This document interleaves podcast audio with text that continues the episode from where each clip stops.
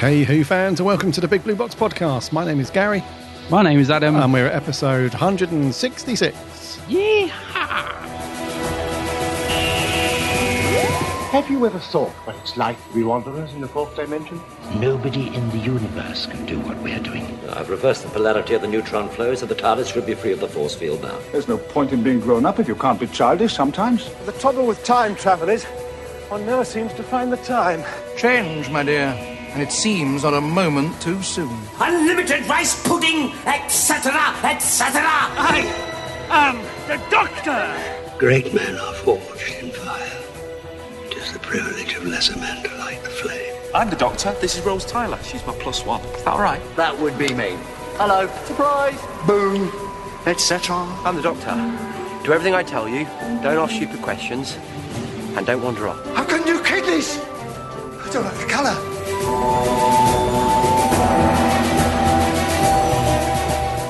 Howdy, howdy do, Who fans. Hope you've all had a cracking week and that you've managed to do something, Something Doctor, Who, related. related. I was just thinking, you know, the intro's going to get very long once Jodie goes in there. It is, isn't it? Yeah, it is. I can just imagine the podcast in like the year, I don't know, like 2032. when we're just brains in jars. Well, I'm just thinking, yeah, the intro is like, you know, nearly 10 minutes long. So it's got all of the intros of, well, if the show's still going at that point, obviously. I wonder what her first words will be. Her first words. Yeah, what do you think? Because um, the Moff has handed over to uh, Chibbers when her scene takes over for Christmas. So he's written her introductory line or whatever it is, whatever we Yeah. get. So it'd be interesting to see. I, I hope it's better than Capaldi's. I don't like that thing about the kidneys. I've got new I've got new kidneys. I don't like the Yeah. colour. What does that even mean? It's It's- just, a- yeah. I don't know. I always found that a bit odd. I always thought that was Moffat trying to be funny, but You're not a fan of the old uh, kidneys joke then? I don't know. I just find it weird. I guess it's because I've never understood it. So um, I'll tell you one thing. I am hoping whatever her first words are, I hope she does it in a in a native accent because there's been a bit of a thing about this Oh, uh, recently Yeah. this week, isn't there? About fans voting whether she should keep her um, what is it? Uh, what's her accent? Where's she from? Is it? Has she got a Yorkshire accent? Is he slightly northern? I think it. Yorkshire yes, accent? I think so. I think so. Yeah. Yeah. I hope she keeps it because I, I, I always find it weird when people try and put on a uh, an accent. That's why it took me a while to get used to Tennant because I was thinking, no, just let him use his Scottish accent. Stop doing that mockney. All right, mate. All right, governor. Chat. You know what I mean? So I was always a bit. Hmm. So I'd, I'd quite like her to keep her native accent. Otherwise, I don't know. The whole time I'm watching, I'm just thinking, oh, they don't speak like that.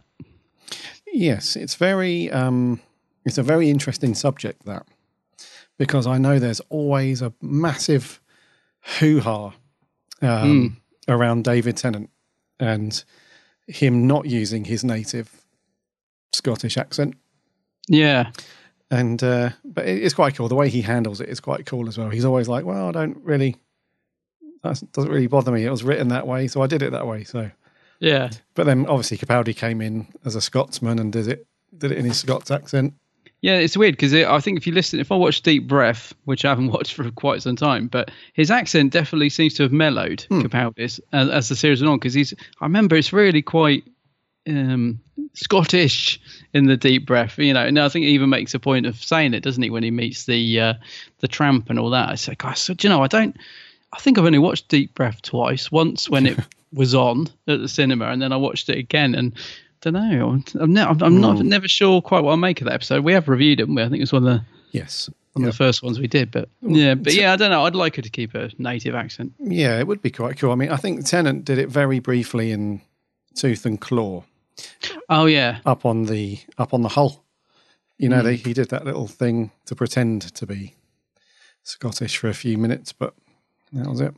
yeah, and I like. I remember liking that idea because I thought, oh, that's quite good. You know, the way they they sort of put it in as a second story, and it'd be Yeah. you know doing that. So, but I don't know. We'll see. We'll see what uh, happens with Jodie. Yeah, I have a feeling she will just do her native accent. I have a feeling.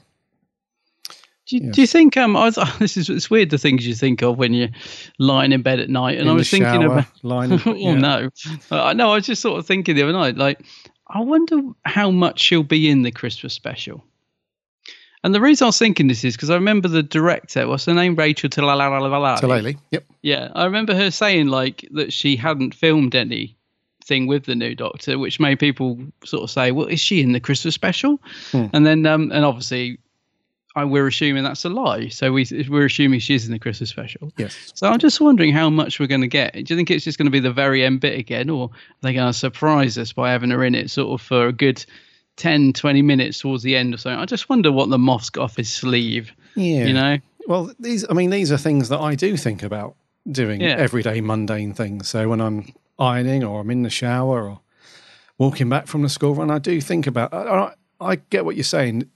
Would it be, would it be cool to have her in most of the? Because remember we spoke about this many, many months ago, Mm. and we said about the regeneration, and I said I've just got a feeling that it's going to be one of those teaser um, episodes for Jodie. I reckon she's going to be in it at the end, like they always do.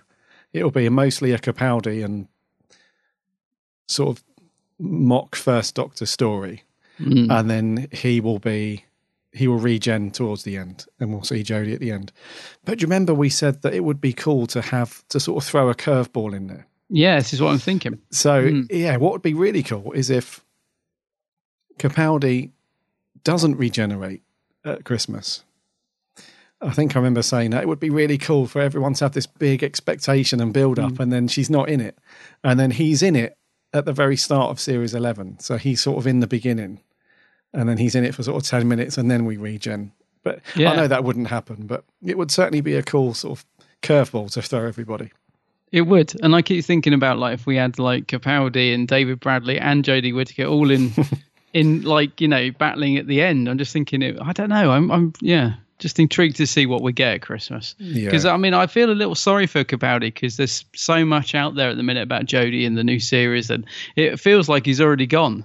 I know, a little bit, and I keep thinking, no, come on, we got one more great story with him, and um, and I want it to be a, I'm saying great story. I haven't seen it yet. I hope it's great, but I want him to get a good send off, you know. And Mm. I, keep, I sort of keep thinking there's so much going on in this Christmas special already.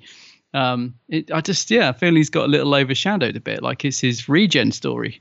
But um, I don't know. I've I've got a feeling it's. Uh, I hope that it's going to be a good send off for him. I hope so. And the reason why I think that Jodie won't be in it until the the last, the sort of final act, if you like, of the episode is because they're probably going to make the most of Capaldi and David Bradley.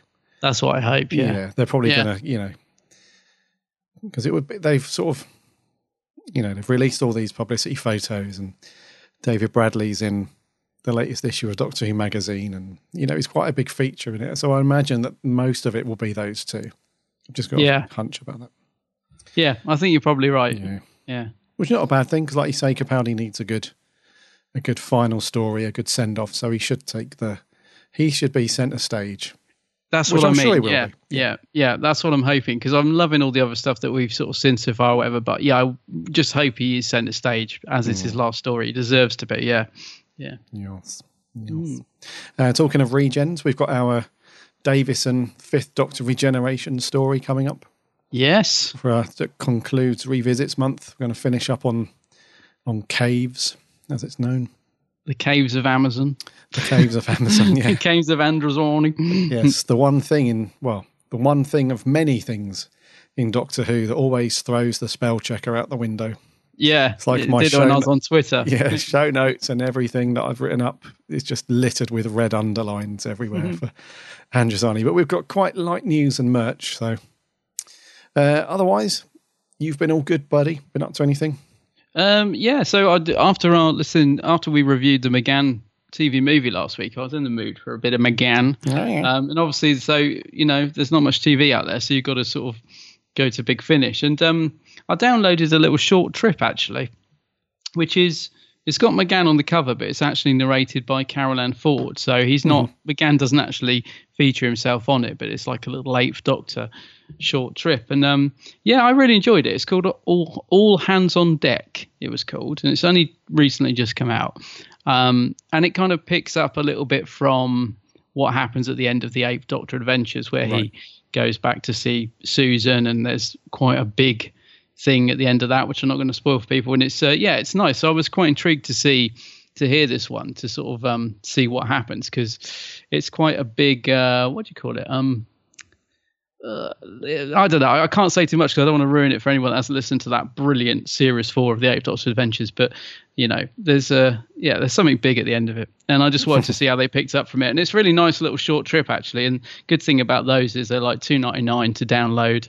Uh, and it's basically just Susan picking up the pieces from that, um, from the Dalek invasion, and and she's back at Coal Hill School, and there's a piece of Dalek technology that's still sort of kicking off and yeah and then the sort of doctor comes back and yeah i don't want to say too much because as i said it was uh, sort of picks up very nicely from from events from the the last eighth doctor's Hmm. uh, adventures and I, I really enjoyed it yeah it's just a cool little short trip so that's good i always like it when i manage to get a bit of big finish in in the week and Oh, that was just perfect you know quick, short little 25 minute story Oh yes. so so yeah, I enjoyed that. But um yeah, I mean I should really be listening to all the other box sets that I've got because I've still got a massive backlog like you. Mm. Uh, didn't you listen to the uh the new Doctors no, old Doctors New Monsters thing recently?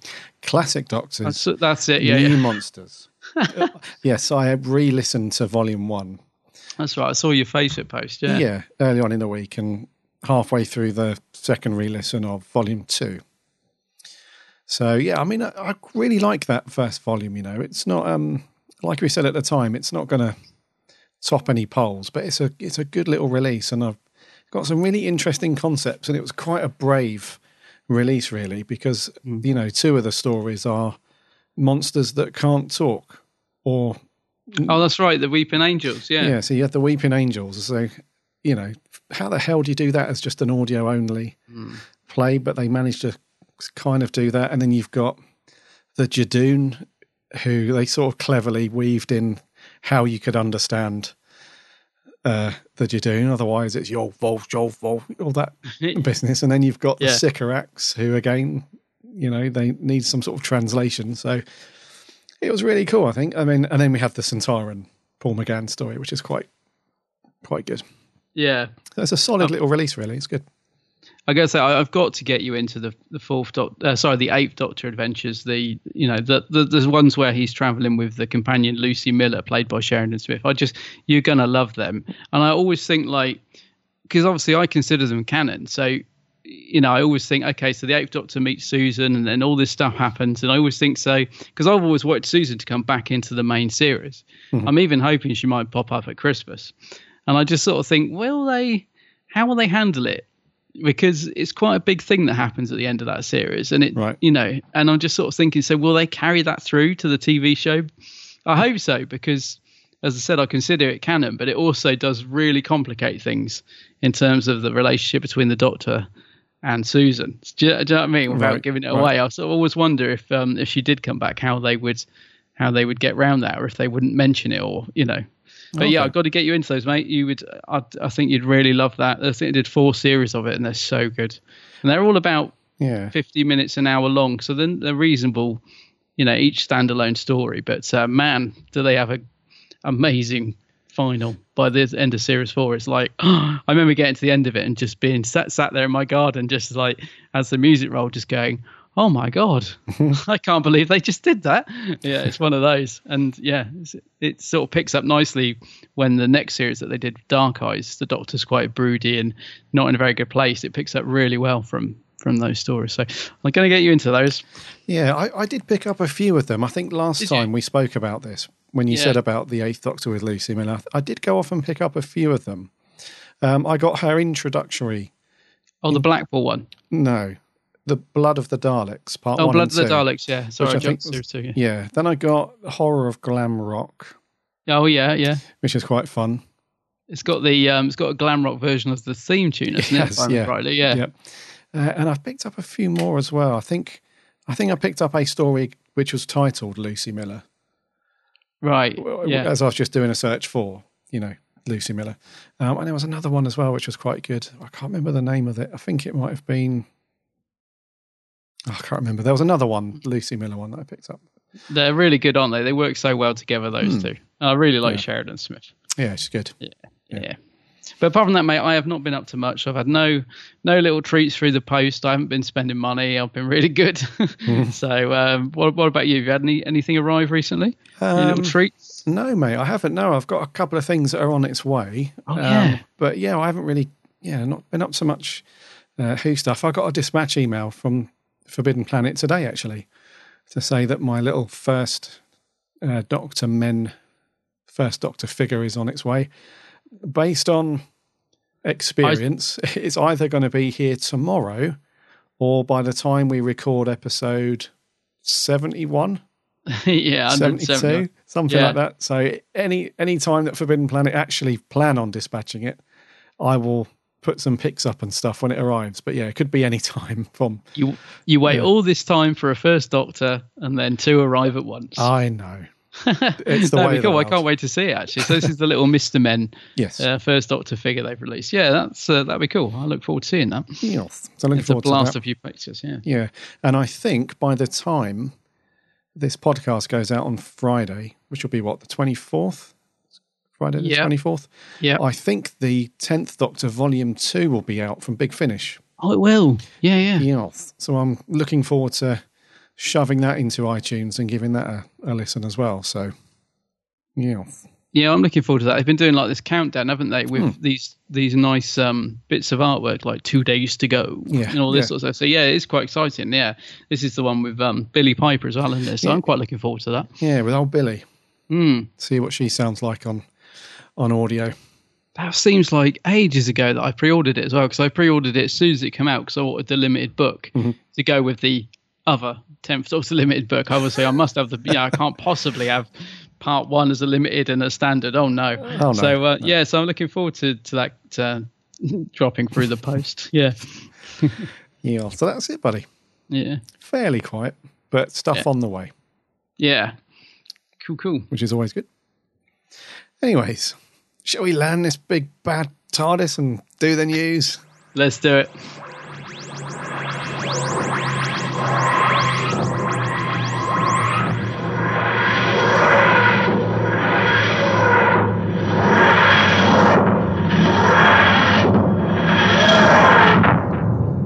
I'm getting sick of this, mate. It's part, yeah, it's part and parcel of life, though. I'm afraid, especially when you, yeah, especially with a show that's 50 years. Yeah, I read you. Um, but yes, in sad news that we have to kick off, um, unfortunately, Mr. Rodney Bewes has passed at the age of 79. Those of you who have um, who used to watch a lot of TV back in the I don't know, sort of late 70s, early 80s, I suppose, you'd probably recognize Rodney. Um, it- most famously in Doctor Who, he was uh, Stien in Resurrection of the Daleks Yeah, um, and went on to do a few other things. The Likely Lads, Z Cars. Everyone is in Z Cars from Classic I Who. know. Yeah, We say that all the time, don't we? Z cars. Um, Dixon Dot Green, all that stuff. Um, yeah, very very cool character in Resurrection. Yeah, I was Very going cool. to say. I mean, I, I remember as a kid, my dad used to watch the Likely Lads, Mm-hmm. so I sort of really associating with that. But um, yeah, it is sad. I, I, I must admit, I'm quite a big fan of Resurrection. Hmm. Uh, of the Daleks, and I, I like his character because he's a bit different, isn't he? Yes. You know, he's got the stutter, and um, I always love the the bit at the end where he's like jumps on the um it's not a console, is it? But he's like, "Hello, boys, welcome to the party," or whatever, and then blows the spaceship up. Yeah. You know, what a way to go, sort of thing. But no, I, I think yeah, it's a it's a story I really like. So it's sad, sad to hear that he's passed on. But seventy nine, he was Indeed. seventy nine. Yes. So Rodney Bewes. Next up, and our last bit of news, we've had a really Yeah. cool. So last week we told you to keep your ears to the ground and your eyes peeled at the within the first sort of half an hour to an hour of Children in Need that was on last Friday, because they always uh, they always give us a little Doctor Who upcoming preview slash snippet slash trailer slash teaser slash whatever, and it was a pretty good one this time. It We had- was. yeah, it was a couple of minutes long, and it was. Uh, all three of our main cast for the Christmas special inside the TARDIS. Um, we had Capaldi and, and David Bradley as the first Doctor, having a what looks like a a brilliant time acting those um, Mm. those parts out, and then we have uh, Mark Gatiss as the as the World War One, or at that his point in his timeline, just the World War soldier.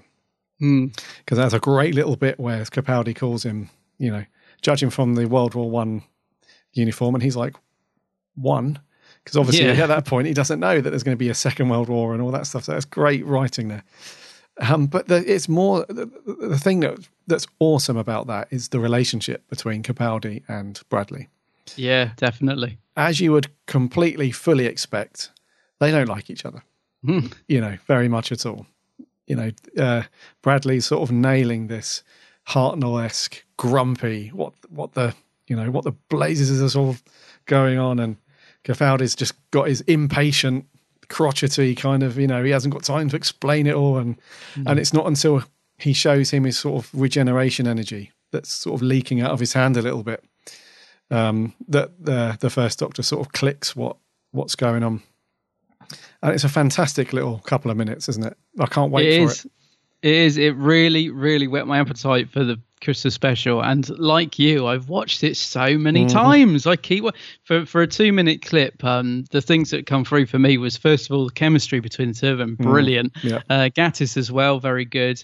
Um, and it's really funny because it's like it genuinely made me laugh a lot of the bits that you know really hit the mark in terms of the comedy in, in the space of two minutes like sometimes um the moffat his comedy just doesn't land for me. And it, with this every single one did. Uh just i think because of just the way it was played i mean bradley just walking in the bit it's just the first few seconds even those i just love it because he walks in all like come and have a look at this. He bursts in, and, he's- he? and then the doors open and it's like what's this? What have you done to my TARDIS? I've been burgled. It looks awful. Uh, and then Capaldi trying to be all um all smug by guessing that he's World War One by the costume and then realizing he's completely put his foot in. Brilliant Mm-hmm. You know, the amount of brilliant one lines in this space Yeah. of two minutes just made me think God if the rest of the episode is this good we're in for a real treat um I loved it and I just love the bit where Bradley's like enough of this what's Mhm. going on. I thought, yes, he's you know he's really I'm loving him as the first Doctor, you know. So yeah, I loved it, mate. I could I just keep watching it. I really loved the clip. Yeah, it's brilliant casting, isn't it? David Bradley It is is. so so good as Hartnell. And Yeah. also the fact they had the TARDIS like the the we can confirm that, can't we? It's got to be um um Mondas. Mondas, yeah, because Yep. you can see the TARDIS with that funny little Mhm. sheen outside. It's like there's your TARDIS. Yes. This- Yeah. yeah, it's just so good. I loved it. It's awesome. It's so I can't wait for the um because you know before like these any kind of special like Day of the Doctor or the Christmas special over the years or whatever it might be or regeneration story, it does carry that certain weight of um expectation, doesn't it? That you know, Oh, yeah. you know, you, you're definitely your expectations are definitely higher because it's a special. It's not just a run of the mill, you know, mid series episode. Hmm. And I was worried. I was a little bit like, you know, how on earth are they going to spin this? Because it's not only is it a regeneration story for Capaldi, but we've got the first Doctor thrown in there as well. You know, and is Mark Gatiss's character is that the brig? You know, is that the a young brigadier? Is that a lot of people have said that? Is that the young Really? brig? Oh, no, I hadn't thought about that. No. I don't think it is, but um, so I was worried. I was like, how are they going to, or how is the Moff going to spin this into a into a decent story that's going to be no longer than what an hour? Yeah, that's An what I'm. That's what I keep thinking. Yeah, an hour. Yeah. So it's not that long, really. When you've got, it- it's no different than Day of the Doctor, where you have, you know, three Doctor characters, you know, in that story, and you have to push it along, but still have an enjoyable watch. Mm. So it is a challenge, but based on this clip, I can't wait. I think just watching Capaldi and Bradley are going to be so good. so much fun. the- yeah. It's going to be. I get the impression it's going to be really fun, and also really sad Oh, when don't Capaldi leaves because I think it, it is. You know, it is. Is. We're going to be. We're going to be bawling our eyes out by the end of this. I'm telling you now because it. I mean, I I love him as the Doctor anyway, but I think by the time he goes at the end of this, what looks like a really fun Christmas romp, I'm I just know I'm going to be in bits. It's, it's going to be Jodie awful. comes on. I probably won't even hear Jodie's first words. I'll be too busy wailing tears of, of sorrow. Yeah, it's going to be so sad to see him go. Well, I'm, I'm going to have to be careful with this because I'm not in the UK o- over and nor Christmas. am I. No, So- we're both in the same boat, aren't we? Well, both in the same situation. Yeah. Yeah, because I'm going to be five hours behind. So it's going to have to absolutely be one of those days where I just leave the phone switched off or have all the, or just not have Twitter open or anything, because that is going to kill. If I see like loads of stuff about his final scenes and his final line and, and all that, and Jodie's first line, and I'm just going to, that's going to kill me. So we're really going to have to be strict. I know. that. Is it, it, to be honest, it's, it's it's just the fact I'm not going to be able to see it on Christmas Day is is going to be enough to destroy me because Oh. I'm going to be in the depths of goodness knows where in China, and I won't get to see it until oh the 28th or not. I can't remember. I, I won't get to see it for days after it's aired. And the only the only good thing is um, where I am. I don't think there's going to be much internet, so Right, I might I might manage to avoid spoilers. But inside, I'm going to be just absolutely screaming because I will have I'll have yeah probably be nearly a week after it airs until I get to see it, and Oh, that's going to really kill. Yeah, so yeah, I mean it's going to be. I just can't wait. Um, if there's any way that I can find it um over there, then I will. But I I don't think so because we're going to be Yeah. we're going to be in the middle of we are literally going to be in the middle of nowhere to quote my my catchphrase we really are this time. So the chances of me seeing it from at the time are very very slim. But yeah i'm, I'm, I'm it's, it's the thing i'm looking forward to though because i'll get back. You know you have the holiday blues. Oh no the holiday's over. But at least i'll have that to look forward to when i get mm-hmm. back.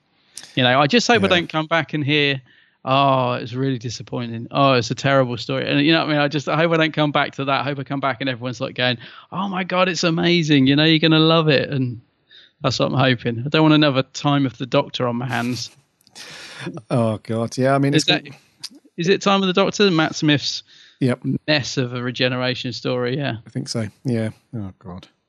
Yeah, it's going to be the opposite for me. I'm going to be crowded by so many people. I just, I don't want to be around people. I just have to oh yeah hoy the family into the hotel room in the evening, and I don't even know what time it's on in America. I think it's on like six, seven p.m. in the evening or something like that. Mm. But even then, I know I miss it. I know I'm going to miss it. Yeah, but you're like me, aren't you, as well? I can't, like, I don't even try and watch Doctor Who on Christmas Day now because it's impossible with all the noise and family. I have to watch it, you know, when I get home and everyone's gone and, you know, there's no one around. I have to watch it in peace. Yeah. No, I'm the same. Yeah. Kindred spirits. Mm. That's a good point, actually. I'll have to let you guys know when we're going to be off for Crimbo because Adam and I will be away for a couple of weeks. So you won't hear our voice. You won't. We won't be annoying you Hmm. on a Friday for a couple of weeks over Crimbo and New Year. So we'll let you know soon when that's going to be. Yeah, actually, yeah, it's rocking around quite quick, isn't it? Oh, Yeah. it's so fast. Crikey hmm. Moses. Hmm. Now, shall we get our rusty friend in? Enough of this. You know, I can't stop doing it. Yeah, let's get him in. Merch corner. Merch corner. Merch corner. I don't know whether to be impressed or disgusted. It's a bit rubbish, but it's pretty. It's very pretty. only one bit of merch. Yeah. But, he just th- come in, throw it on, and out he goes. Well, that's Not it. Yeah, didn't even have time to Just drops on the floor, dents it all. Don't worry. Oh, no care. didn't have time to uh, to ask how he was or anything. He's No, just, he's wheeled out. although that is slightly worrying though, because that means he's rushing back to tinker with something he shouldn't be. Yeah, that's true. Yeah. Hmm. I have to go and check after we re- finish recording. To see what he's up to. Anyways, bookworms will love this.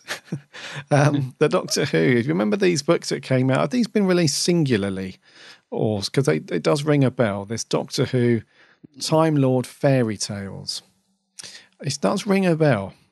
Yeah, they've definitely been out before. They I'm sure that unless they're a new batch of them, Hmm. because my friends got this. I remember her saying like, you know, oh, I got this off off Amazon really cheap, and I was like, oh, what a lovely box set, and I was thinking, I wonder if I can sneak that in the house, Hmm. and I never got round to ordering it. Um, but whether it's another batch of different stories or just the same in a new slipcase, I don't know. Let's investigate. So, uh, basically, it's the the time. Oh, this has been out before It's like a, a paperback edition, but these must be new stories. Yes, they are. Yes. So, sixteen little hardback stories all fit into this very nice little slipcase um, container, which looks quite nice actually. Um, and all the spines are like uh, different colours and one thing that I will say about these books, which you don't get annoyingly on the DVDs or Blu-rays for Doctor Who, is that the logos line up, Yes, which is awesome. that does that does make a difference. for people that don't get this, Adam's exactly the same as, as me when it concerns this sort of thing. But when I look at my shelf downstairs, I've got all the all of the classic DVDs and all of the Blu-rays and whatnot and DVDs since 2005 as well. When you look across the shelf, absolutely none of it lines up. no, I know. Not one bit. There might be like a handful of classic DVDs where they line up for a bit, but then something will throw it out. And that drives me bloody insane. I know there was no no continuity at all. I remember Clayton Hickman saying like how much trouble he went to to try and make sure it all all the classic spines matched and stuff. And then they, of course they go and release all these other things that then it completely throw. In fact, he was saying he did that for the new Shada release. He made sure that the flip cover That's right. Yep. perfectly matched, and then they turned around and said no, they they rejected it. So I'm really worried now what we're going to get. Oh, Probably won't even get a flip cover. God. Um, actually, interesting. I know we're getting off point here a little bit, but um, a really cool Doctor Who artist, which probably most of you will know of, a guy called Will Brooks, who does a lot of the cover art for the Titan comics and uh, some of the Big Finish stuff and so on. I think Big Finish, or you know, book stuff. You know, really cool Doctor Who designer artist. Um, he actually posted on Twitter around the same time as this conversation of these really cool custom um, box set sleeves Oh yeah, that he did, and they looked really good. So he'd basically got these um, multi-pack DVD containers, you know, the ones that flip inside, and you can put like ten discs or whatever in there. yeah, I He'd- know. Yeah, yeah. He'd basically bought a dozen of those, and just grouped all of the all of the series and classic DVDs, Doctors all together, and he made these really nice custom sleeves that go. In the case, that would be cool to do something like that. It would. Some of the fan stuff is amazing, and yeah. Hmm. Sorry to just keep off track for a second, but also, did you see the guy who did the because the new Series Ten DVD has no information on the discs or packaging about what's on any of the discs, and I was thinking, blimmin' heck! So somebody's actually gone and put together a really nice little booklet Uh-huh. with with the information on, and I can't remember who it was that did that, but I I can't get over that because we were saying a couple of podcasts back how expensive the set is, and we were sort of saying I was bound to come down, and it come down about a pound. we were sort of saying, well, I'm not going to buy it till it comes down cheaper. Yeah. And so it's probably the most expensive um, a complete series set's been on release, and it's really shoddy. It's like it hasn't even got you know any information on what's on the disc, so you have to sort of put them in to find out. You don't know who the commentaries are. It doesn't tell you who's on the commentary. It's really shoddy for a, for a you know for a complete supposed to be like the definitive box set in it um, and i didn't realize either that disc six or whatever it is or the last disc is purely a disc of the fan show. That's right. Yep. which nothing against the fan show but blimmin' heck that's so lazy. Like they haven't even they haven't even put the um you know the introductory bill video you know her extended scene um, when she Oh, got yeah. introduced with the Daleks. As far as I'm aware, anyway, I think I'm sure I read that they haven't even included that. It is such. A, it seems like a really shoddily put together complete set. yeah. I'm I, I'm almost tempted to say to people, get the parts one and two with the nice postcards because it seems almost better value, really. But I don't know. I mean, I'm nothing to anyone that's bought it because it's. I'm sure it's a nice set, but it's just in terms of the BBC putting care into their releases, it's a far cry from uh, Oh, yeah. when we look back to the RTD era, and you know. Oh, you know, crikey. th- those Yeah. box sets are beautiful, like the menus and everything. There's so much care put into them, and the commentaries. You used to get commentaries and all the eps. And anyway, I'll stop now. But you, you know, you get the point. We read you, mate. Yeah, and we feel you. just- We feel you. and I've just been following Clayton Hickman, who's been sort of really, really sort of mouthing off about um, BBC Worldwide recently. And some of the stuff he's saying is so interesting. You know, there's obviously a lot of stuff kicking off at BBC Worldwide, and none Oh, of it yeah. better.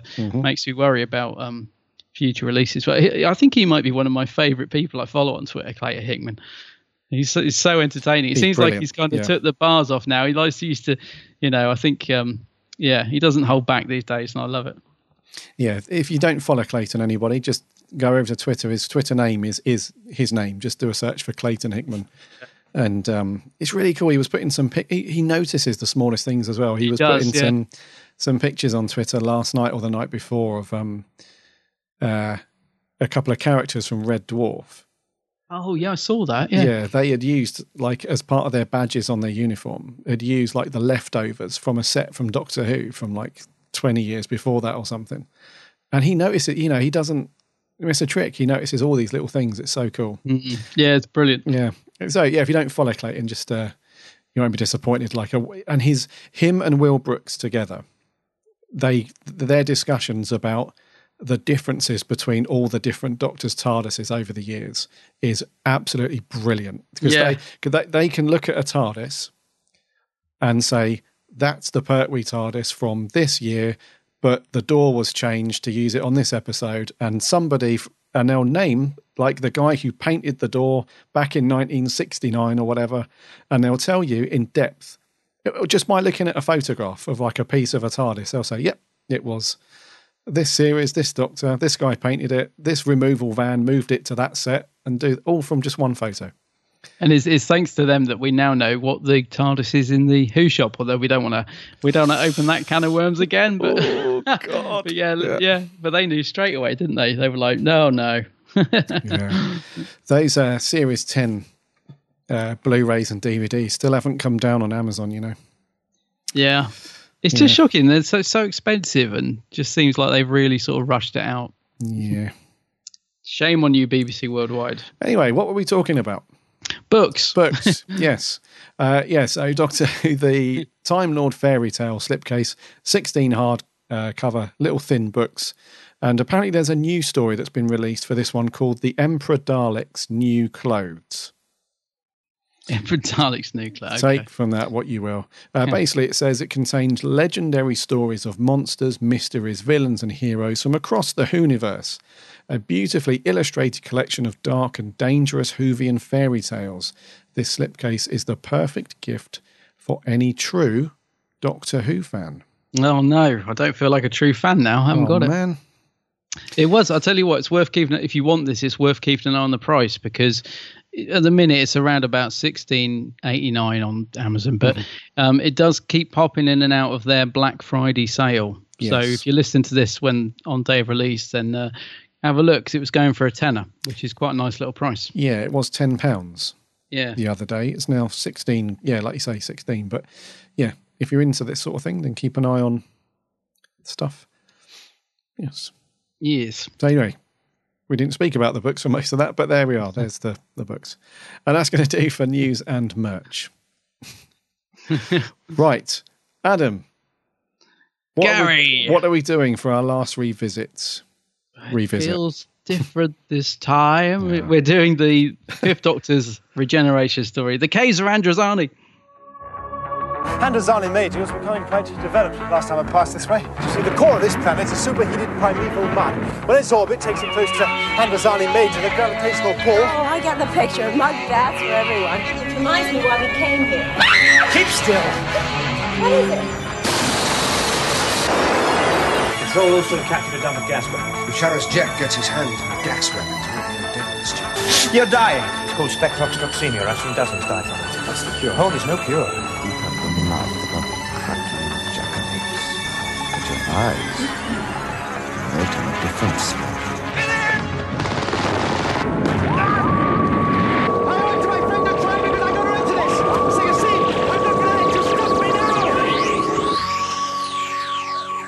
Something is happening I don't quite understand. It's stinging! It's called Spectrox toxemia. I've seen dozens die from it. I don't think he likes us very much. Peter Davison goes out with a bang.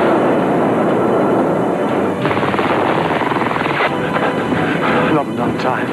It's all over, Doctor.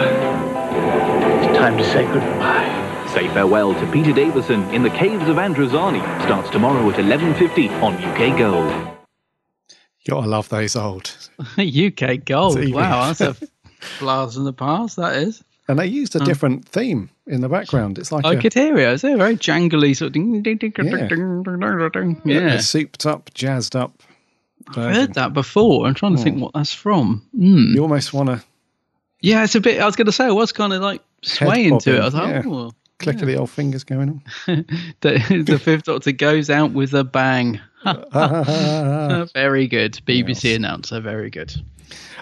right, the Caves of Androzani reviewed first by me back at episode one. Episode one. So we've come full circle. Where it all began. Yes, our very last ever podcast episode, 166. That's where we finished. A joke, of course. Uh, anyway, The Caves of Androzani was first on our screens March 1984. It was a four parter and it was written by Robert Holmes, directed by Graeme Harper, and overseen by Eric Saward, along with John Nathan Turner. Yeah. And the story is there are two planets, Androzani Minor and Androzani Major. And Androzani Major, get this right, Androzani Major is where all of the highfalutin politicians are based and the working folk and all that jazz. Um, but over on Androzani Minor, that is where a substance is mined called spectrox. And this is like give you kind of extended life, if you like. It's almost like a kind of like a fountain of youth kind of story, Hmm. where this spectrox, uh, people take it like very tiny, tiny doses each day, but it prolongs their life essentially. And due to that, it's obviously very valuable. So you have um, people who are on Androzani Minor who are uh, mining this stuff.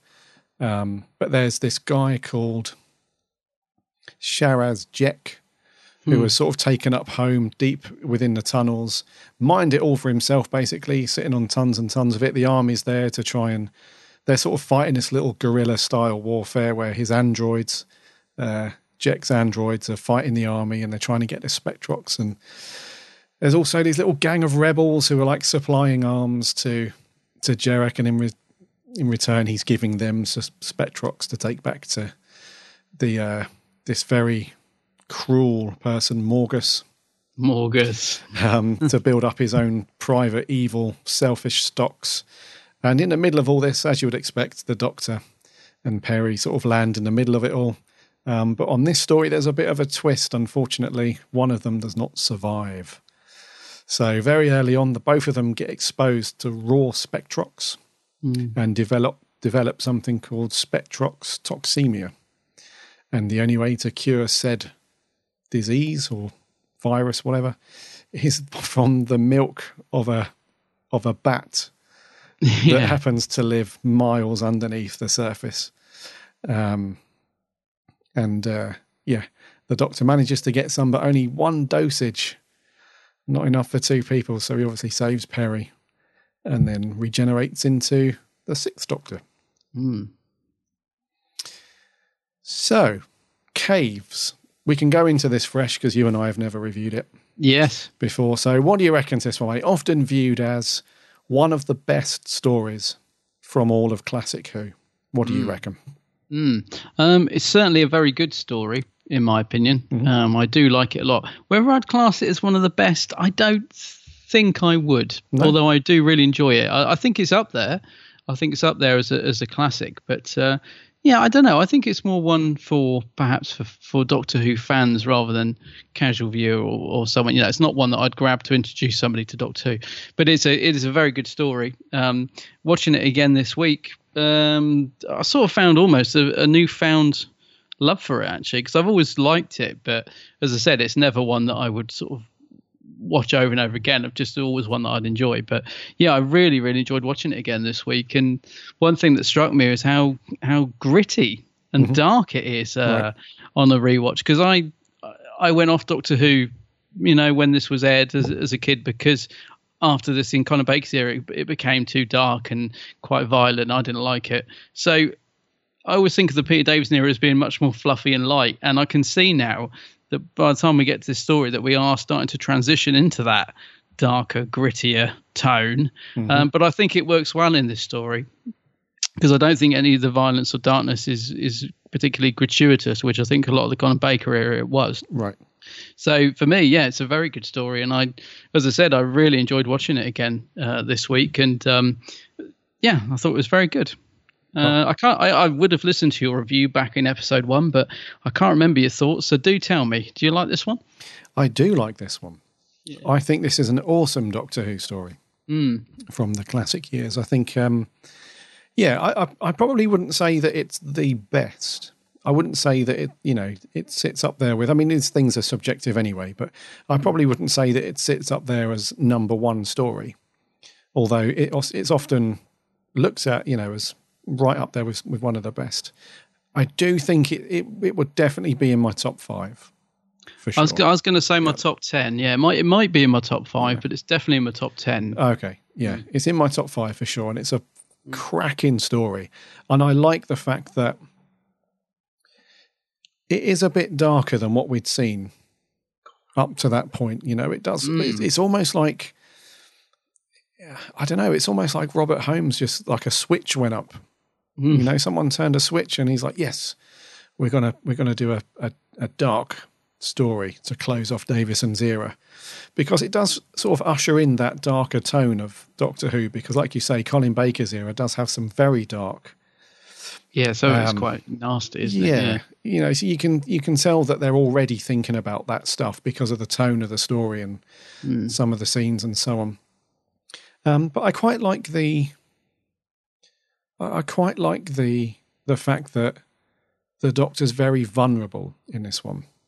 He really gets put through the mill He in this. I was watching yeah. it by the time we got to episode four, and he's like falling down sand cliffs and being shot at and beat up. And I was thinking, blimey, the Fifth Doctor's really put through it in this. Yeah. Um, and it's it's it's it's good actually because it's good to see the Doctor not being so in control, isn't it? Like, I mean, he's really by the end of it, he's really going for it, especially the the um, end, you know, uh, the cliffhanger of episode three Right. is amazing. Where he's like, "You're not going to stop me this time." He's really like, he's really going for it, and it's Uh-huh. it's really good to see Davison pushing his Doctor to those extremes. Actually, uh, yeah, it works really well. I think. It does, mate. Yeah, Mm. and that, that's one of the things that I like about it the most. And you know, anyone that hasn't seen the story, you should probably stop listening um, because uh, you know, even though you probably know that this is Davison's last story, you know, he does, like you say, he does go through.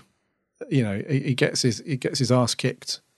You know, numerous times in this story. Mm. And I, and I like that because, like you say, normally the doctor's got this quiet confidence about him and he's got a bit of a plan.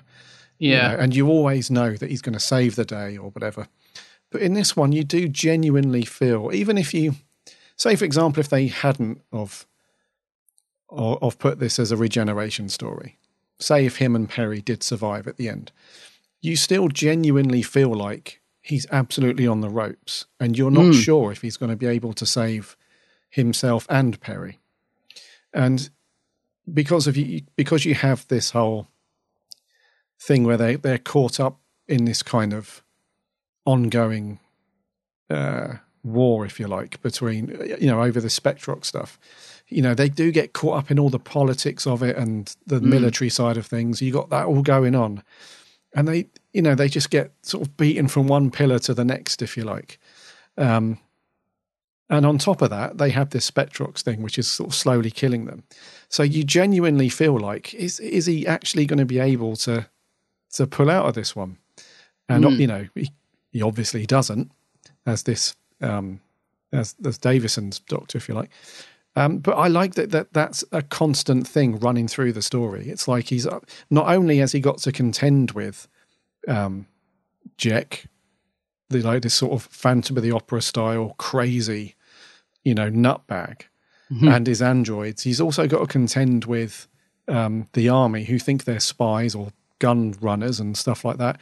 He's also got to contend with the rebels, these kind of you know Stotz and those lot. Um, so not only have they got to deal with all that and try and escape or do whatever, but they've also they're also up against the clock because you know, as um, Salateen told them when he when they were captured, that they've got you know he starts cracking up. Oh, you've got Spectre. Oh, you yeah, know. yeah. and uh, so they're against the clock as well. So it really feels like this sort of constant sense of foreboding, like you know. It's- really not in a good. They're not in a good way at all. Mm. And I really like that yeah. scene. yeah, he just starts cracking up, doesn't he? Because well, it's just because Davison's so good in it. He's so angry as well, isn't he? That Matey finds it funny. Yeah, Matey, yeah. Um, so yeah, I like the vulnerability of Davison's Doctor in this one. It really sells the story because it would have been easy. We say this a lot, don't we? It could have been all too easy for him to play the confident Doctor, which he starts out as, especially with Mm. Jek, which is hilarious. It, it could Yeah. have been easy to continue that all the way through the story, and then all of a sudden, oh, the Doctor's regenerate. You know, he's gone. So I like it that they build it up across the four the four parts. So that's why I, I like it a lot. And also, I think Jek is a great, intense, crazy, you know, villain in this. He's uh, he turns out to be, you know, is he, he sort of saves Peri, doesn't he? At the end, he sort of keeps her while the doctor's off getting the bat milk. Mm. you know, he sort of keeps her, you know, alive, sort of thing. And he's re- genuinely worried about her. He's sort of fallen in love with her, sort of pretty fast and hard. Mm. Uh, but other than that, it's just a good old case of revenge for him, really, against Morgus. He's he's Um, superb, isn't he? That guy. Christopher Gable, yeah. Shazra's Shazra's Jack. I gotta say because he's he's not um he's not one dimensional, is he? He's not like you said. He's not just this sort of pantomime villain. Hmm. He, he's you know he's, he's actually sort of although he's quite nasty and twisted and and and that he, he's also got this other side of him that he, you know he he explains why he's like he is because of what's happened to him. And uh, yeah and towards the end you know it's sort of genuine affection and he gives Peri away to try and save her. And you know he's there is a sort of good side to him. So it's a very nice rounded character brilliantly performed by by Christopher Gable. His his performance is excellent in it actually. Really really sort of um carried the story along nicely. Uh, rewatching this the other night, um, I'll tell you one thing: I wasn't, I really wasn't bored as well. uh this is one story that I really got engrossed in, and um, I watched it uh, two episodes uh, at a time. So I watched two and then two the following evening. And um, yeah, I just thought it really flowed along nicely. There's loads going on, like there's lots of little side stories and power struggles, and there's genuine threat like you said about the doctor as well, you really do feel they're in danger, um, which is which is good. And I think a lot of it's down to um, the direction of Graeme Harper because he doesn't shy away from any of the grittiness. I mean, there's loads of killing in this. I was by episode four, I was thinking, blimey, there's like people gunning each other down, and this is quite adult. Actually, this is quite adult Doctor Who. Um, and the bit where uh, Jek's mask gets pulled off and he's running around the floor on his knees and it's really some really great horror moments in this kind of remind me of the uh, Hinchcliffe era Mhm. um, a little bit like Talons you know which is written by by Robert Holmes. So there's you know the same sort of thing of someone lurking under the theatre. But Yeah, if anything I find um, Jack slightly more rounded character. And although he's not particularly nice you do sort of almost sympathize with him when Peri screams when she finally sees about the mask, and he's like, you know, he's she's horrified, isn't she? And he's carrying away, and there's some great, great, horrific, Yeah. proper scary Doctor Who moments in this. And there's also um, one thing that always puts a villain up in my estimation, and is when they dish out any kind of backhander. Oh, Davison gets a real. He gets a whopper of a back. He does. He, what does he say? He says something really flippant, doesn't he? And he really gets a. the only thing is, he he grabs his neck, and if you watch it, Jek slaps him around the face. It's a, it's quite convincing until he grabs his neck. But anyway, yeah, It's a beauty. It's a it's a belter. It is, isn't it? Because he doesn't. It comes out of nowhere as well. Yeah, I know, He's yeah. talking to somebody else, and the doctor stood behind him, and it's almost like in his mind he thought, "Oh, I remember that little insult from earlier," mm. and he just turns around and gives him a shot right across. Brings him, It's brings the- him back down to earth. Yeah. It's the sound effect as well. I, it, I always feel like that that character from Catherine Tate when we're talking about backhanders. I don't know if you've ever, anyone's seen the Catherine Tate show, but there's that one scene where the woman character's all quite normal. is the only word I can describe. There's one where she gets in the cab and she's like, "Oh, this destination, please," and they pull up at traffic lights, and then those dudes run out who always start cleaning your car, your windscreen without you asking. And she's like, Yeah. "Yeah, you should get out there and give him a backhander. Go on, give him one swift Oh, backhander. Go on, right across the chops, a good old backhand." Um, but yeah, any any villain in Doctor Who that can dish out a solid backhander is, and he uh, certainly can. Yeah. Oh yeah. Yeah. And he is pretty intense as well, isn't he? Like you said, he's quite convincing as that scary um sort of you just never quite know like you said that kind of comes out of nowhere you just never know when he's going to just have a little moment and flip um but yeah he's quite intense It'd be, it'd be a fun guest at a dinner party, wouldn't it? You just would never, you wouldn't, you wouldn't want him carrying a tray of drinks. That's true. Yes, it it feels like he's had like several pints of coffee, um, and someone's really wound him up. You know when, you know when certain people in your life that you've known, friends or family or whoever, you just know how to push someone's buttons. If you know want to mm-hmm. wind someone up, if it, his character feels like that, it feels like he's had loads of coffee, and someone's really wound him up. So he's constantly like on edge. Do you know what I mean yeah, by that? So yeah. And also, I mean, I suppose with the Doctor as well, because Davison's quite flippant with him to begin with, and like you said, it makes for some great scenes. Yeah. Uh, so he does kind of push his buttons. it's great because uh, yeah, because he delivers that that cool line, doesn't he? He's like, one day your sense of humour will be the death of you, yeah. Doctor, or something like that. Yeah, that's right. Yeah. And at the time, you think, yeah, whatever. Mm. But then, literally within an hour and a half, the Doctor's gone. You know, Yeah. he's, he's out of here. So It's out of it. yeah. Um, but yeah, we've kind of fast forwarded. We always speak about the villain and the Doctor at the end, don't we? But we've sort of fast forward along. But that's, I mean, he's such a good villain, though. That's the thing. I mean, it does have. There are times when he's a little bit OTT with it. There are times when he does really, you know, he's hamming it up quite a lot. Um, but I don't really mind that to be honest, because I think he's such a unhinged, Mm. re- sort of removed character that you know there are not many rules to govern what you should be doing really as that kind of person. If you're sort of unhinged and you're sort of driven by revenge and you've just got this, you're living every day sort of fueled on hatred for somebody, and you've got nothing else in your life and your physical scars have now turned into mental scars and you're, you're just a bit of a that kind of character there's nobody really to say well you should have played it like this you know there are no rules which is Mm. but he does properly is he as bad as our good old what's his face oh, Collins, uh, David Collins. yeah is he as oh bad as Oh, no, him? he's no. I don't. No, I think he's. I think No. he's excellent in it. He- No, oh, I- he's I- brilliant yeah yeah Yeah, yeah. I was gonna say I don't. Um, yeah, I wouldn't say he hams it up particularly. I don't know. I thought I thought he was superb in it.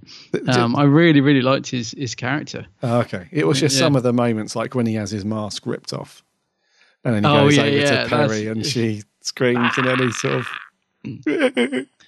you know No. he, does a little bit um No, if I was going to say somebody had been to the David Collins uh, School of Acting, um, I might have probably gone more for Morgus. Morgus oh, who seems God. to talk to himself.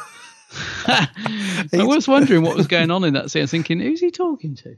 Uh, Is he supposed to be looking at a scanner, or he sort because he sort of he'll be having a conversation, then he'll just turn away from the person he's talking to and talk to himself. They're going to fire the missile. Somebody's plotting against me. Who could it be? And then he turns back and carries on the conversation. It's a bit. It's a very strange performance. It's a very strange to yes. scene that. And I think there's it's only once he does it, isn't it? There's one scene where he Twice, does that. yeah right. Yeah. Yeah. It's a bit odd. Now that's interesting. You bring that up because we'll get on to Morgan. Well, why not? Let's go on to Morgus then. He's Yeah. like the evil behind the scenes. Um, Oh, I bet you cracked it when you pushed that president down the lift. I could. I, I was imagining you laughing when I saw that. yeah, that's in my notes to discuss later. Like Yeah. any other thing you'll notice. The two I've got is Peri's roly poly through the cave where she's meant to be dropping down. Oh yeah, into the I noticed that. and um, and yeah, Morgus pushing the president down the lift shaft. um, but yeah, it's interesting you say that because I'm confused about something, and one of our listeners is as well. Yeah. So um, our friend Sammy from Down Under, who sent in an audio clip, mentions this in her thing, where she says she's not sure why Morgus keeps breaking the fourth wall. Yeah. And I'm not sure if he's doing that or if he's looking just slightly past camera. Or because it does appear that the first time he does it, it does appear that he that the scene sort of stops and he turns round and it appears that he's looking into the camera and talking to us as the audience. And then the the, the people who are also in the scene are just sort of stood there like Mm. you know, while he's doing his little fourth wall thing. And then when he turns around, it's like, and resume, like back to normal. Yeah. So I, I'm not sure if that's the case or if he's looking just slightly, slightly off camera, and you know he's looking right down the, like a few millimeters away from the lens. I, I'm not sure. Maybe you can give me your view on this. I Bunny, don't but- know. It's a very strange performance, isn't it? I mean, his Hmm. performance overall was quite odd.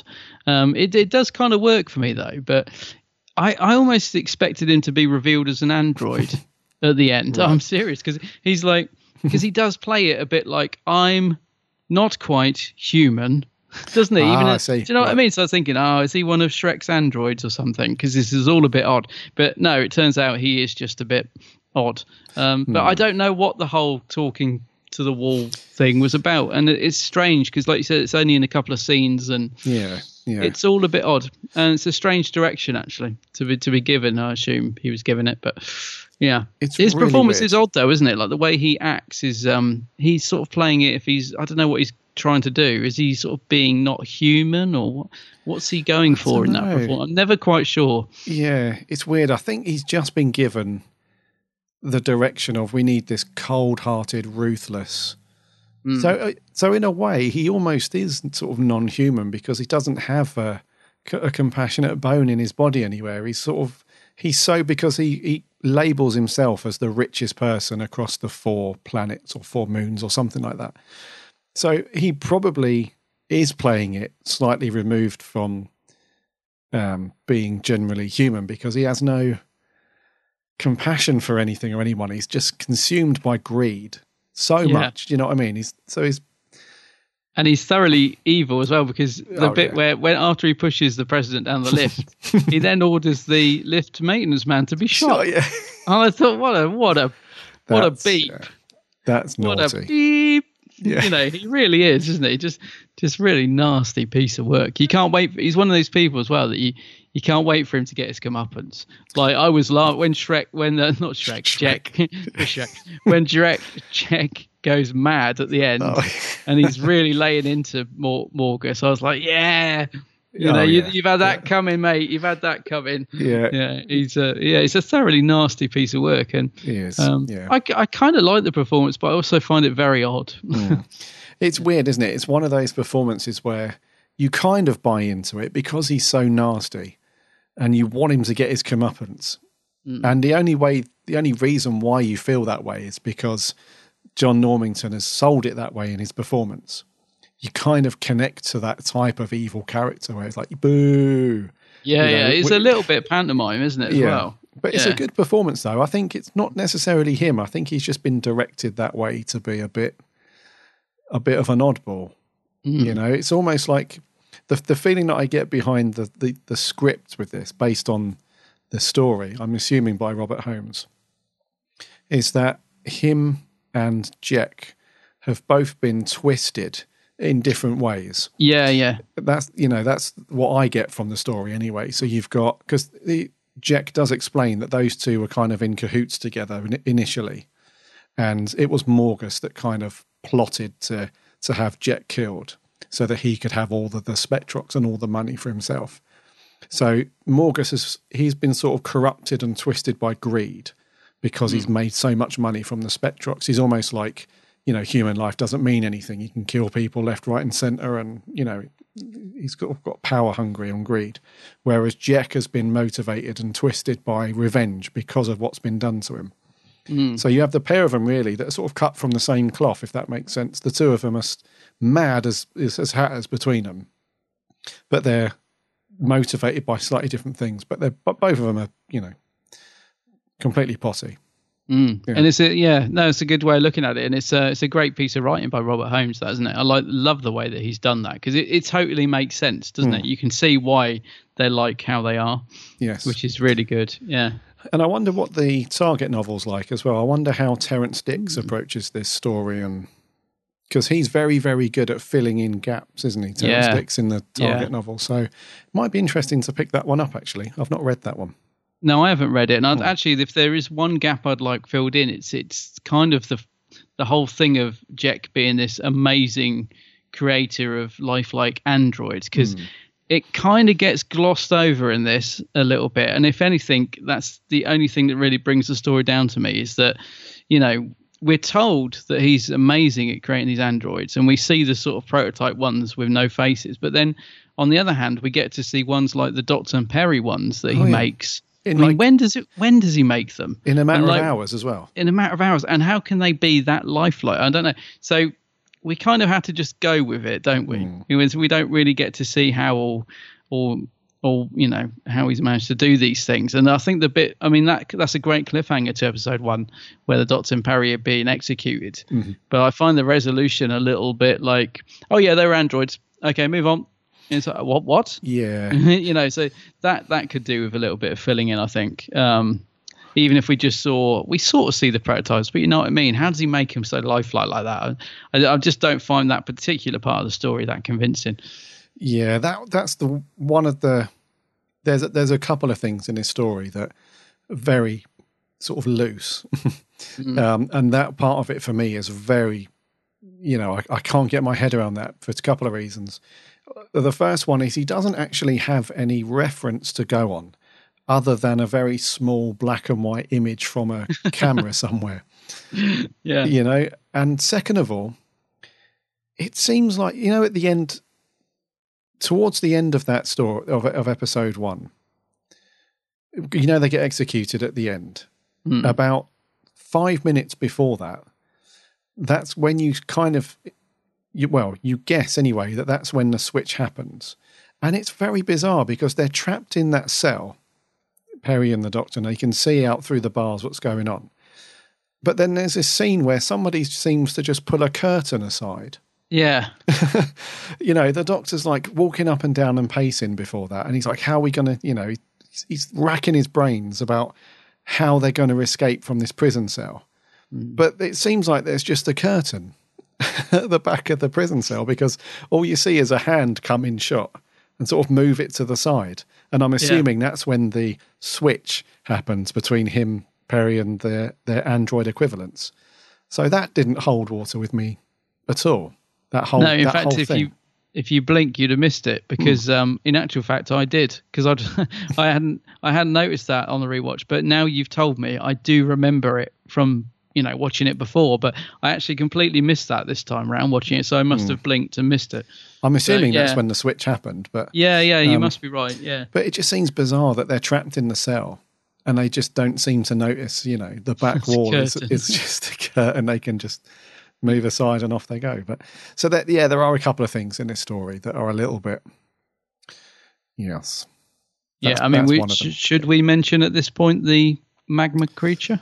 As, as we're talking about bits that don't particularly work that well.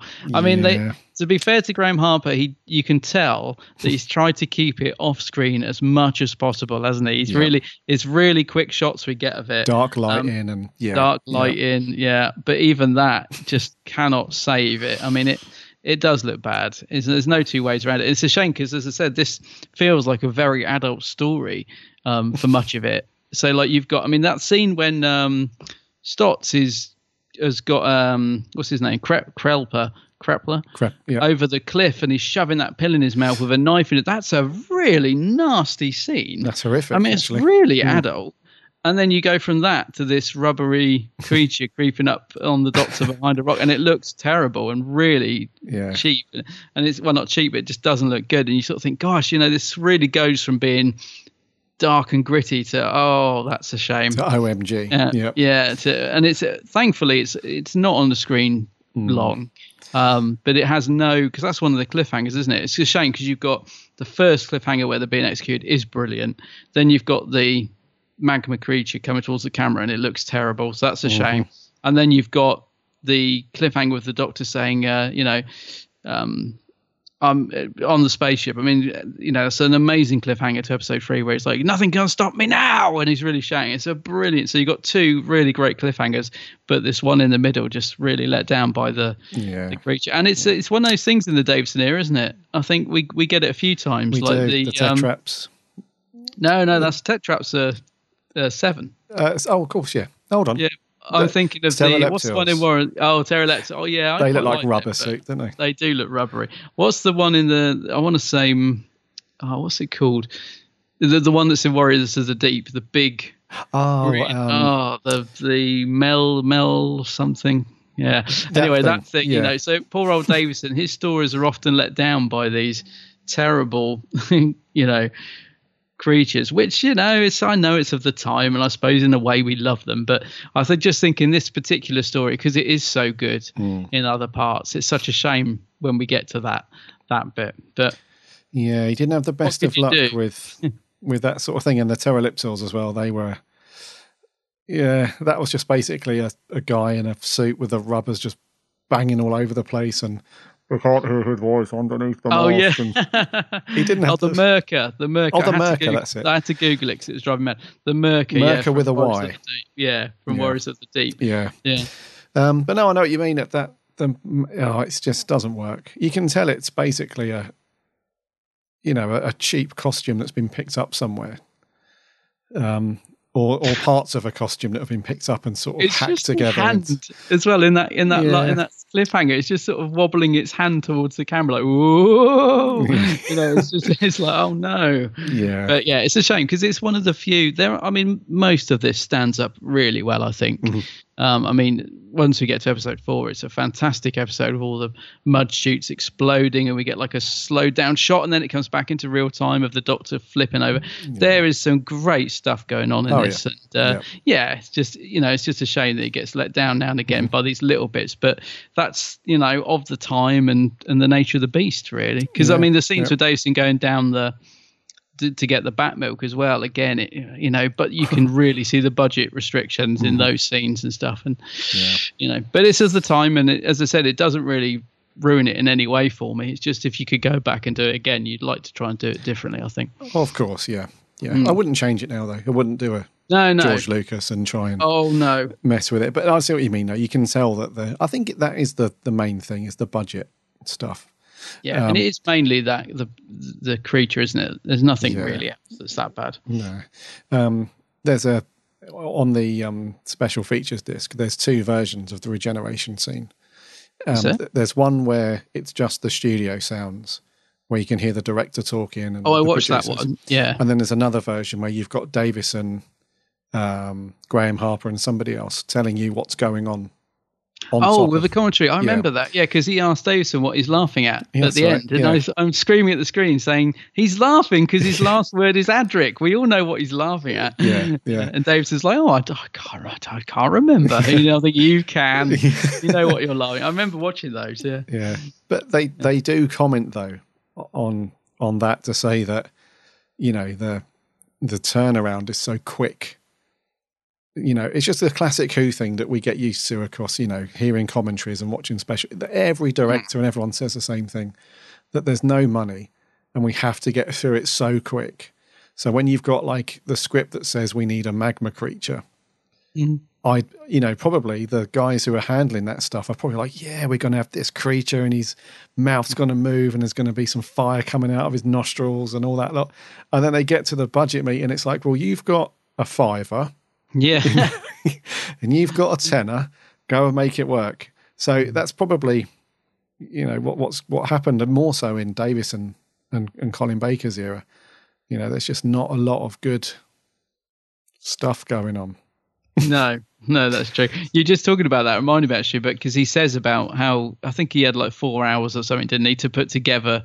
He knew what he wanted to do with the regeneration. I think he didn't he That's talk about yep. the Beatles. Um, is it a day in the life or something? That climatic music, That's and he, right, he had it all in his head what he wanted to do. And I think he had four hours to to put all the shots together. He had. That's right. Um, and he said he kind of got it there, but it really wasn't how Mm-hmm. he wanted it. But he kind of made it work. So yeah, it's one of those things. There, if they'd have had more time and more money, of course. Yeah. But yeah. Anyway, we'll get to regeneration in a bit. We'll talk about whether we like or dislike it. But Yeah. Um, we'll get to that in a second, actually. I just want to very quickly mention the rebel soldier dudes. yeah, they were definitely worth mentioning because I think Yeah. they're very strong They cast. are. Yeah. Because I, I like their sort of internal squabbles that, Yeah. you know, they've been promised payment for stuff and they've been left hanging and then they get shortchanged by Jek. He's like, you're not having all of it because you didn't bring me the guns and all that stuff. So I like their sort of internal squabbling, which is good. But I thought Stotz was a very good character, actually. I thought his his performance was quite cool. He's that real mercenary, you know, not give a damn sort of thing. And that scene you mentioned where he's got uh, Krelper by the throat over the Mm, cliff and he's got the that, knife out. yeah. Some really cool stuff with those guys. I thought they were both really good. Actually, I thought Hmm. the performance from both of them was really good. They they seem to be totally into their characters and Yes, it's quite believable. Like when they're being nasty. I mean, when Stotz goes out of the room and then comes back and guns down, guns them all down at the end. You know, you're like, oh, he's a nasty piece of work. Yeah, he really yeah. sells it to you that he's like that. Yeah. Yeah, it's very good. Um, okay, let's talk about regen then. Mm. Our end scene. Uh, I wouldn't say it's my fave regeneration scene. I mean, it's okay. I like the, I like the whole vision that Davison has. You know, when he's lying on the floor, where you have his Mm. companions sort of whirling around, and then um, the very cool uh, Anthony Ainley comes in and die, Doctor. Oh yes. No, you must die. so I quite like that. It's quite cool, but um, yeah, it's it's okay. I mean, I just I'm not sure about the.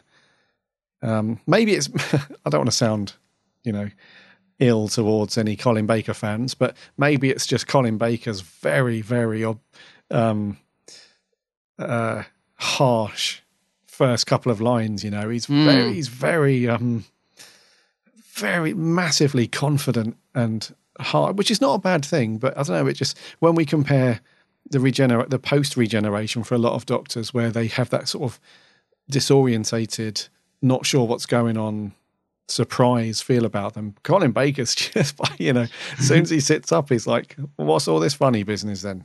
Thank God Yeah. I've turned up to sort this mess out.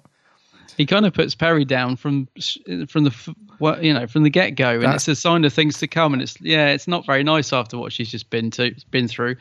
Yeah, Yeah, you hit the nail on the head there. Mm. Like literally the entire time those two are together, he just he treats her like like dirt most of the time. yeah, I know. Yeah, it's just a sign of things to come, really, isn't it? Yeah. So yeah, I mean, in terms of as a regen, I think it's quite cool. I like the bit where you know Davison's just sort of saved the day, if you like, and Mm. and you can tell he's knackered and he's about to pop it, and and he does have that sort of you know feels different this time. That's cool. Yeah, line. I like that. It comes back to what you're saying earlier about the fact you're in peril because he he thinks he's dying. He's not even sure if he's going to regenerate, isn't he? He's like, maybe is this death? I think he says, doesn't Yeah. it? And, you know, feels different this time, and you sort of think, oh, is this is the Mhm. regeneration going to go wrong? Um, Maybe so I'll that's quite- regenerate. He says that as well, doesn't he? yeah, yeah. So I like that. I like the fact that he's not certain because, and I've never noticed that he. I always assumed that he just got enough bat milk for one, and I always thought, why did he do that? Why didn't he just get loads? and then I, I noticed on a rewatch that he he trips, or is it when he gets the TARDIS key out or something? He drops the bat milk, spilling right. most of it, Yeah. which is why he's only got enough for one. Because that I never noticed that before. It was bugged me. So yeah, so that's kind of cool. So he's just got enough for her, and you know, I think it's a good way. For, it's a good exit for Davison's Doctor. It's great to see him going out like that. And so in, Yeah. in terms, in those terms, I like the regeneration. Um, at the time. I love the fact that we got all the companions swirling around with their lines. now, when I watch it, I think it's a little bit too similar to Tom, because Tom's regeneration, he has the same thing, doesn't he? Of Ah, right. Doctor, yeah. doctor, doctor, doctor. So this is a little bit similar, but um, yeah, I like the like the music and the way that it really, you know, he does. You know, Colin does arrive bang. Talking to music, must just say I li- like Roger Limb's soundtrack in Oh, this. brilliant. The soundtrack It really works Yeah. well. Really, really works well in this story. Uh, Really and I do love that bit in the regeneration. I think the build up. Uh, obviously, they couldn't quite simulate the Beatles' day in the life, but it's a good, Yeah, good build up to the to regeneration. Hmm. No, it's good, and uh, it's almost like the regeneration between uh, from Matt Smith to Capaldi as well. Because remember that one; it was very fast. You know, it's like Yeah, that yeah. snap of lightning almost. And Bosch, Mm. you know, the new there wasn't any of this explosion of regeneration energy and stuff that we'd seen previous, or in classic years where we have that very slow fade from one doctor's face into the next and all that lot. It was just very quick, like Davison's out of it. And then in a matter of seconds, you've got Colin Baker springing up, and yeah, it's Yeah. very quick. It's a quick region. And it's interesting. He, the last words are Adric because I mean, it, you know, he's go- uh, no matter what you think of Adric as a character, like in terms of the storyline, the Doctor is gonna think about Adric because obviously he'll feel responsible for him dying. So I don't know how Dave's felt about Adric being the last word he said, but you know, it's kind of uh, Probably not thrilled. probably not thrilled. No, no. Actually, you know, you touched on the, the relationship between the Sixth Doctor and Peri, which I don't like at all, all that bickering. I just thought was really boring. But I quite like the. I, I, I mean, I know Peri doesn't get a lot to do in this because she's ill for most of the story. But Uh-huh. but I like. I kind of like the relationship between her and Five. I wish we'd perhaps seen a bit more of it because I much prefer it to what we get later with Colin and right.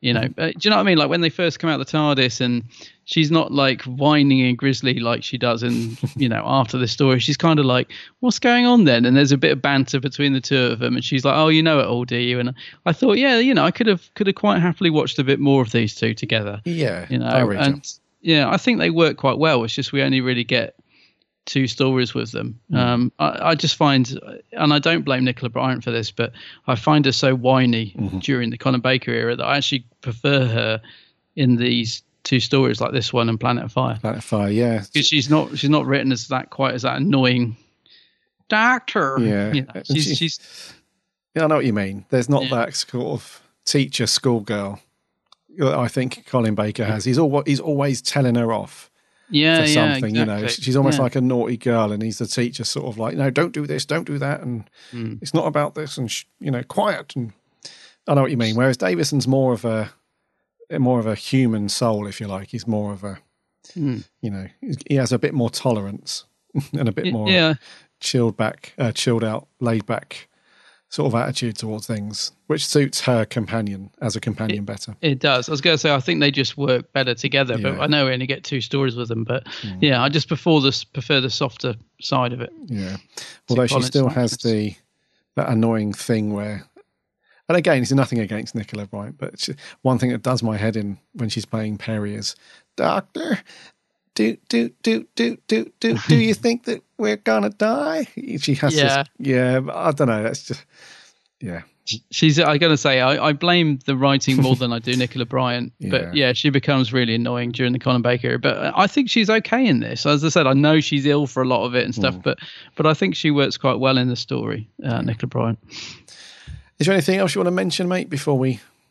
Well, I just want to say on. how great I think Davison is in it because I think he gets. I think he gets. Um, a lot of people say he's like a boring, bland doctor. Not everyone. I know he's got his fans, Hmm. but you know, some people will say, "No, Davison, no, he's a bit."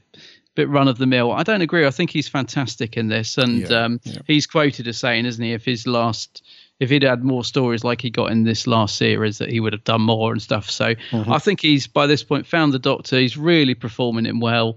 Um, definitely sad to see him go, and I think he's great in the scenes. Great when he's with Jek.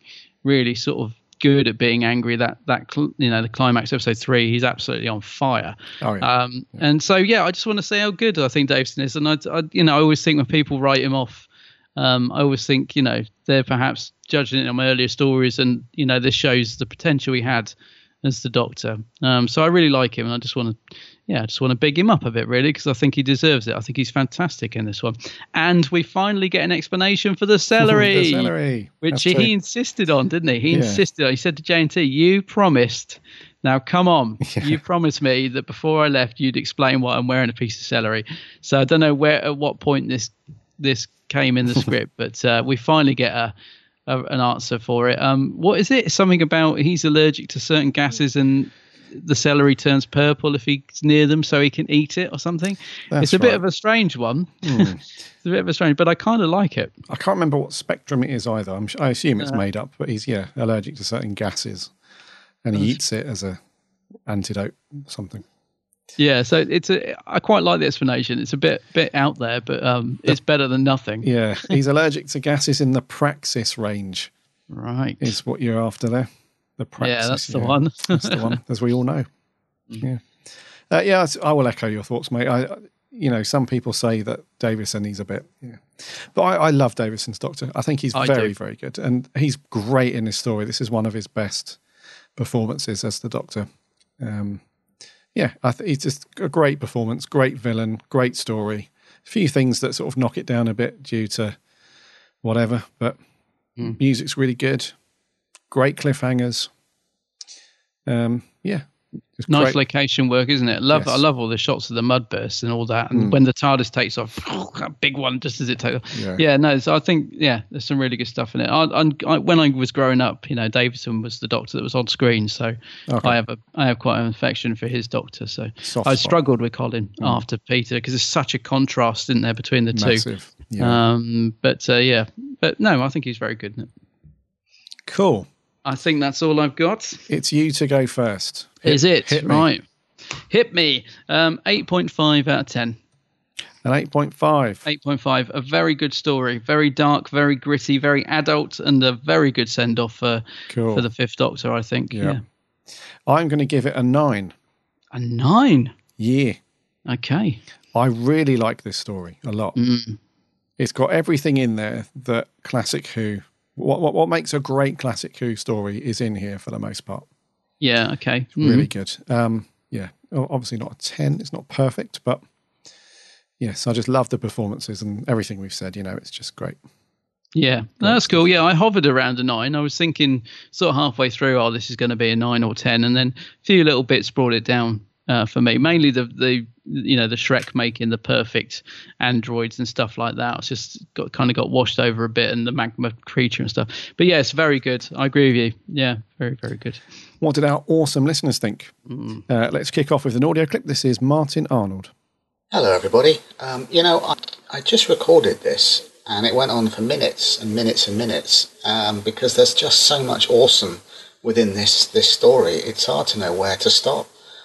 Um, Caves of Androzani may well be the, the, the greatest episode of the 1980s.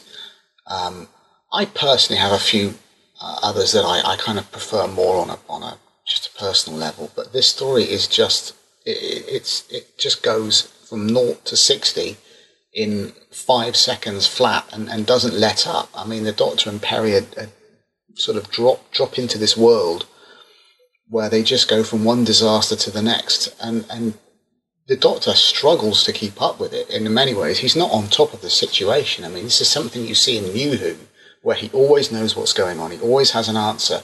Here, he doesn't. Here, he's thrust in between these two um, opposing factors, forces of, uh, if you like, almost forces of nature, with with Sharaz Jek, who is unrepentantly, um, you know, out for vengeance, and is just one of the most intense villains that the show has ever produced. I'm going to give it a nine out of ten because I, I have I have episodes I I prefer on a personal level, but it's hard to fault this. The only weak points I can come to, I think the cliffhangers um, are great in how they're set up, but in how they resolve, a little bit weak. So when the Doctor and Peri get, you know, put up against the wall, um, it it just sort of resolves, and, and you just think, okay, it's it's a minor quibble because it's just such a good story. Um, so it's a nine nine point nine out of ten. It, it is an amazing story. Thanks very much. Cool. Thank you. Nine point nine. Nine point nine. Very good. Very good. Let's carry on. This is Loopy Loo.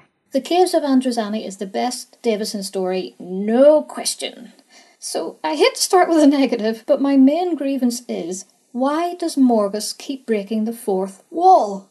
Was it the director making that decision? Because it, it's just so dumb and it doesn't work. It's just plain naff and it serves no purpose. And ah! In fact, the actor is often facing the camera and not making contact with the person on the view screen or whatever. What what is that about? It's so odd. Anyway, great cliffhanger at the end of episode one. That is just superb. Sharaz Jek is brilliant, of course. The monster is terrible, but it doesn't spoil an otherwise great episode. The end of episode three was pretty intense with the Doctor all crazy and reckless. It was great to see this side of the Fifth Doctor. Great story, probably darker than any other Davison episode. He certainly went out with a bang. Also, this is probably my favourite regeneration, 5 into 6. So I I love it. I give it an 8 out of 10. An eight. Eight out of ten. Yes. Yes. And I must apologise for earlier. I got my listeners mixed up when I said about one of our listeners commented on the fourth wall. It was Lou, not not Sam. Mm, it's a good point, isn't it? Yeah. Yes. done that. Um, but yeah, you're right about the monster as well, Lou. Almost as bad as a bloody Drashigs. Right, let's carry on. This is Sammy Satine. Hey, Gary and Adam, Sammy Satine here. So, The Caves of Androzani. First time I've watched this, and I almost turned it off during part one.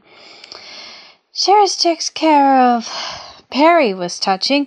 Peter Davison was good. Seamus regeneration was upstaged by Peri's breasts. Yeah, not going to rewatch this one in a hurry. Sorry, guys, but I don't think it's a classic. Anyway, 6 out of 10 for the good parts. See ya. Wow.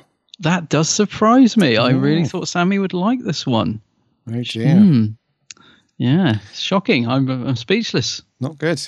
Oh. There we go. Over on Twitter, where we did our normal poll. Uh, loads of you have voted. Thank you very much. Um, 86% of you said likey. Only 14% said stinky. One of them must have been Sammy. Must have been, yeah. Yeah. Uh, so that was on Twitter poll. Thank you very much. Uh, there's some other people on Twitter said stuff like uh, Theta Sigma said many people argue it's Davison's best story, but while it was good, I would still not rate it as highly as Earthshock. Uh, he gave it a three out of five.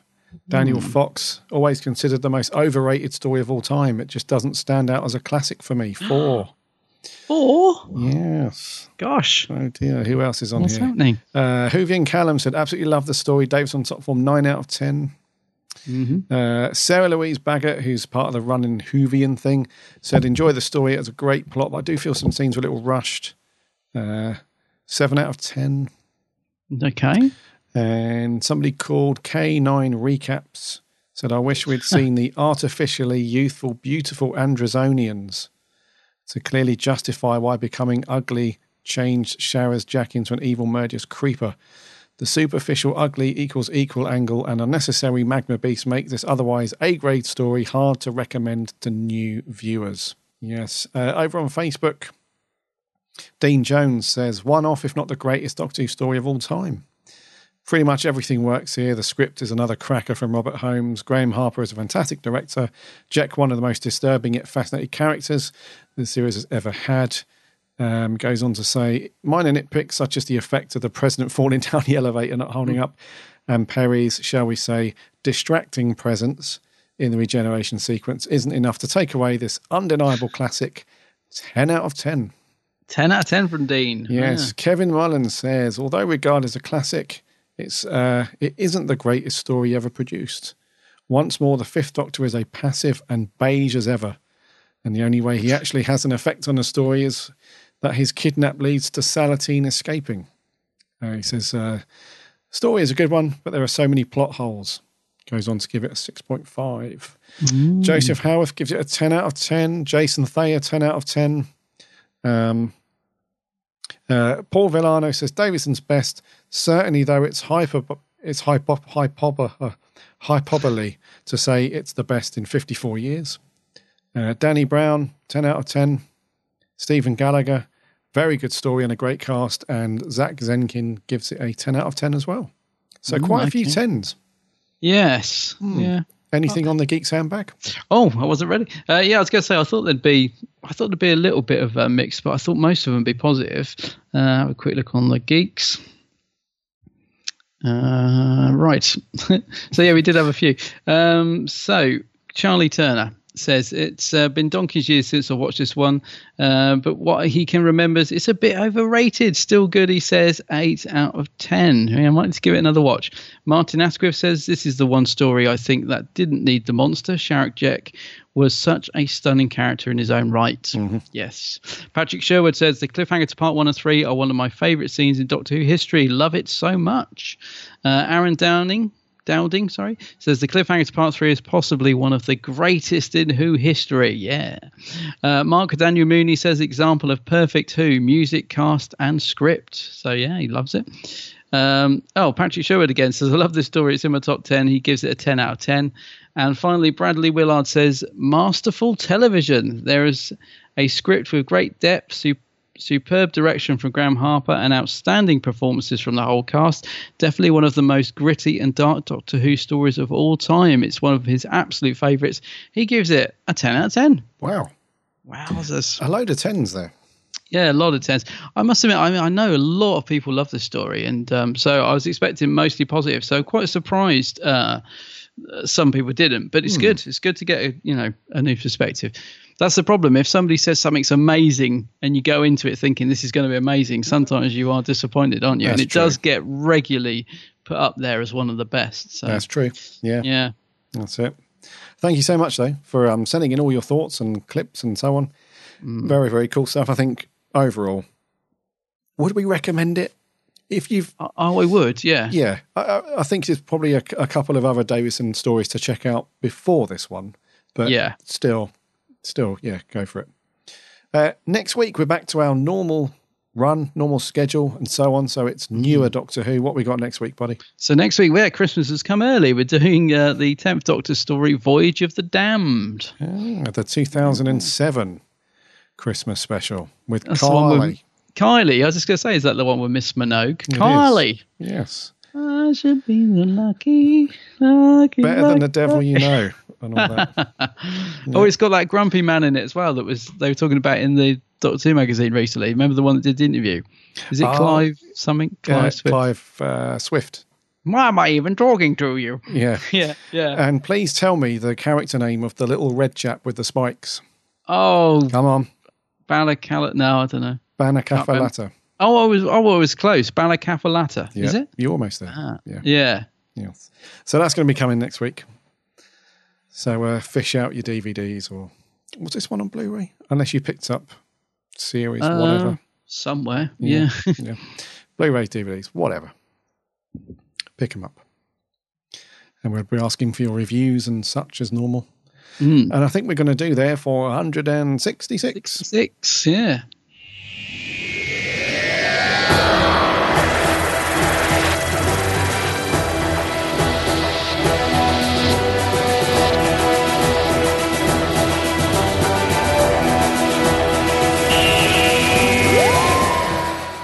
Thank you, thank you, thank you for sticking with us and listening through 166.